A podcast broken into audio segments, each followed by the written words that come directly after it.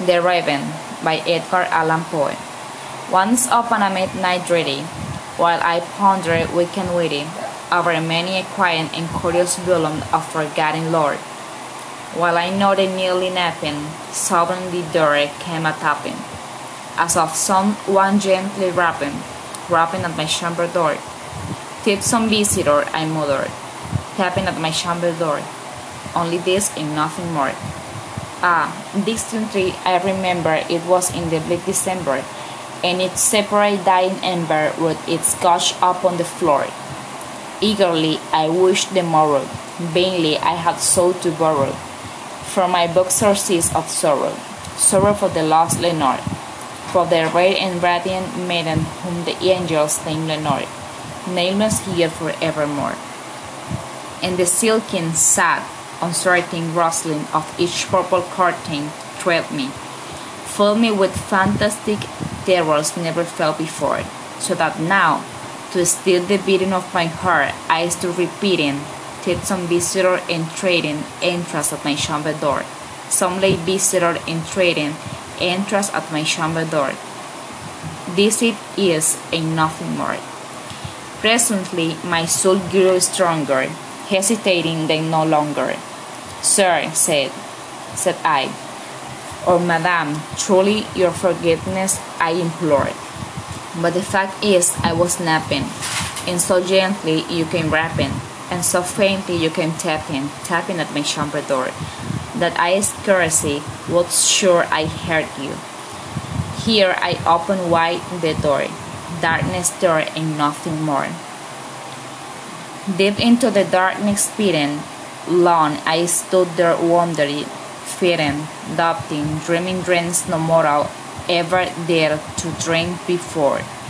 But the silence was unbroken, and the stillness gave no token, and the only word there spoken was the whispered word, Lenore. This I whispered, and an echo murmured back the word, Lenore. Merely this and nothing more. Back into the chamber turning, all my soul within me burning soon again. I heard a tapping, somewhat louder than before. Surely, say I, surely that is something at me, at my window lattice. Let me see. Then what theory is, and this mystery explore. Let my heart be still a moment, and this mystery explore.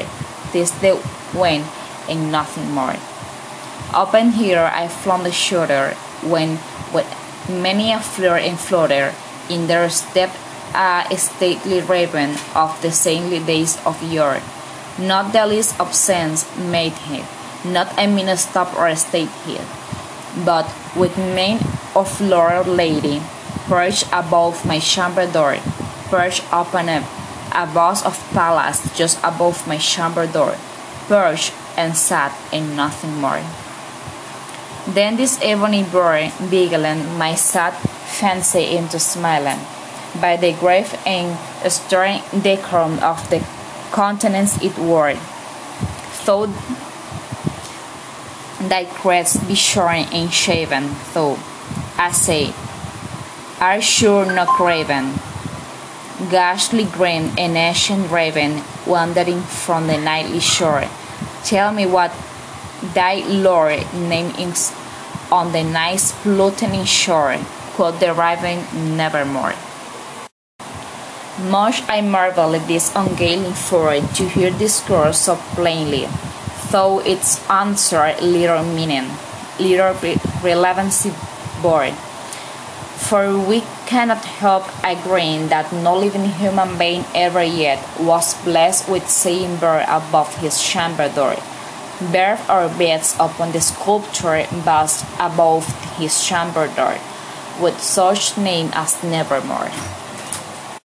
But the raven, sitting lonely on the placid bust, spoken only that one word, as if his soul in that one word he did outpour. Nothing farther than he uttered, not a feather than he fluttered. Till I scarcely more than muttered, other friends have flown before. It. On the morrow he will leave me, as my hopes have flown before. It. Then the bird said, Nevermore. Startled at the stillness broken by reply so aptly spoken, doubtless, said, said I, what it utters is its only stocking story, called from some unhappy master whom unmerciful disaster followed, fast and followed faster, till his sons one burden bore, till the dirges of his hope that melancholy burden bore, of never, nevermore. But the raven still beguiling all my fancy into smiling. Straight I will it, and cushioned his seat in front of bird, embossed and door. Then upon the velvet sinking, I betook myself to Lincoln, fancy unto fancy, thinking what this ominous bird of yore, what this grain ungainly, ghastly gun and ominous bird of yore mean in cracking nevermore. This I sat engaged in guessing, but no syllable expressing to the full whose faded eyes now boring into my bosom's core. This and more I sat divining, with my head at ease reclining on the cushion's velvet lining that the lamplight gloated over, but whose velvet violet lining with the lamplight gloating over, she shall press out nevermore. Then methought the air grew denser, perfumed from an uncensored sun by seraphim whose footfalls tinkle on the tuffed floor. Wretch, I cried, thy God hath lent thee. By these angels he hath sent thee respite, respite and nepenthe from that thy memories of Lenore. Quaff, oh quaff, this kind of nepenthe and forget this lost Lenore, quoth the raven nevermore. Prophet said, I think of evil, prophet still, if bear of or devil. By that heaven that bends above us, by that God we both both adore. Tell this soul with sorrow laden, laden if within the distant Aidenn. It shall clasp a sainted maiden, whom the, the angels name Lenore. Clasp arrayed in radiant maiden, whom the angels name Lenore quoth the raven nevermore. Be thou word, our sign of parting, bear of find, I shrieked, upstarting. Get thee back into the tempest, in the night's Plutonian shore. Leave no black plume as a token of that lie that should have spoken. Leave my loneliness unbroken, quiet the bells above my door. Take thy beak from out my heart, and take thy form from off my door. Quoth the raven, nevermore. And the raven, never flying, is still is sitting, is still sitting on the pallid boss of Pallas, just above my chamber door and his eyes have all the seeming of a de- demon that is dreaming, and the lamplight o'er him streaming from his shadow on the floor. And my soul from out that show that lights flurry on the floor shall be lifted nevermore.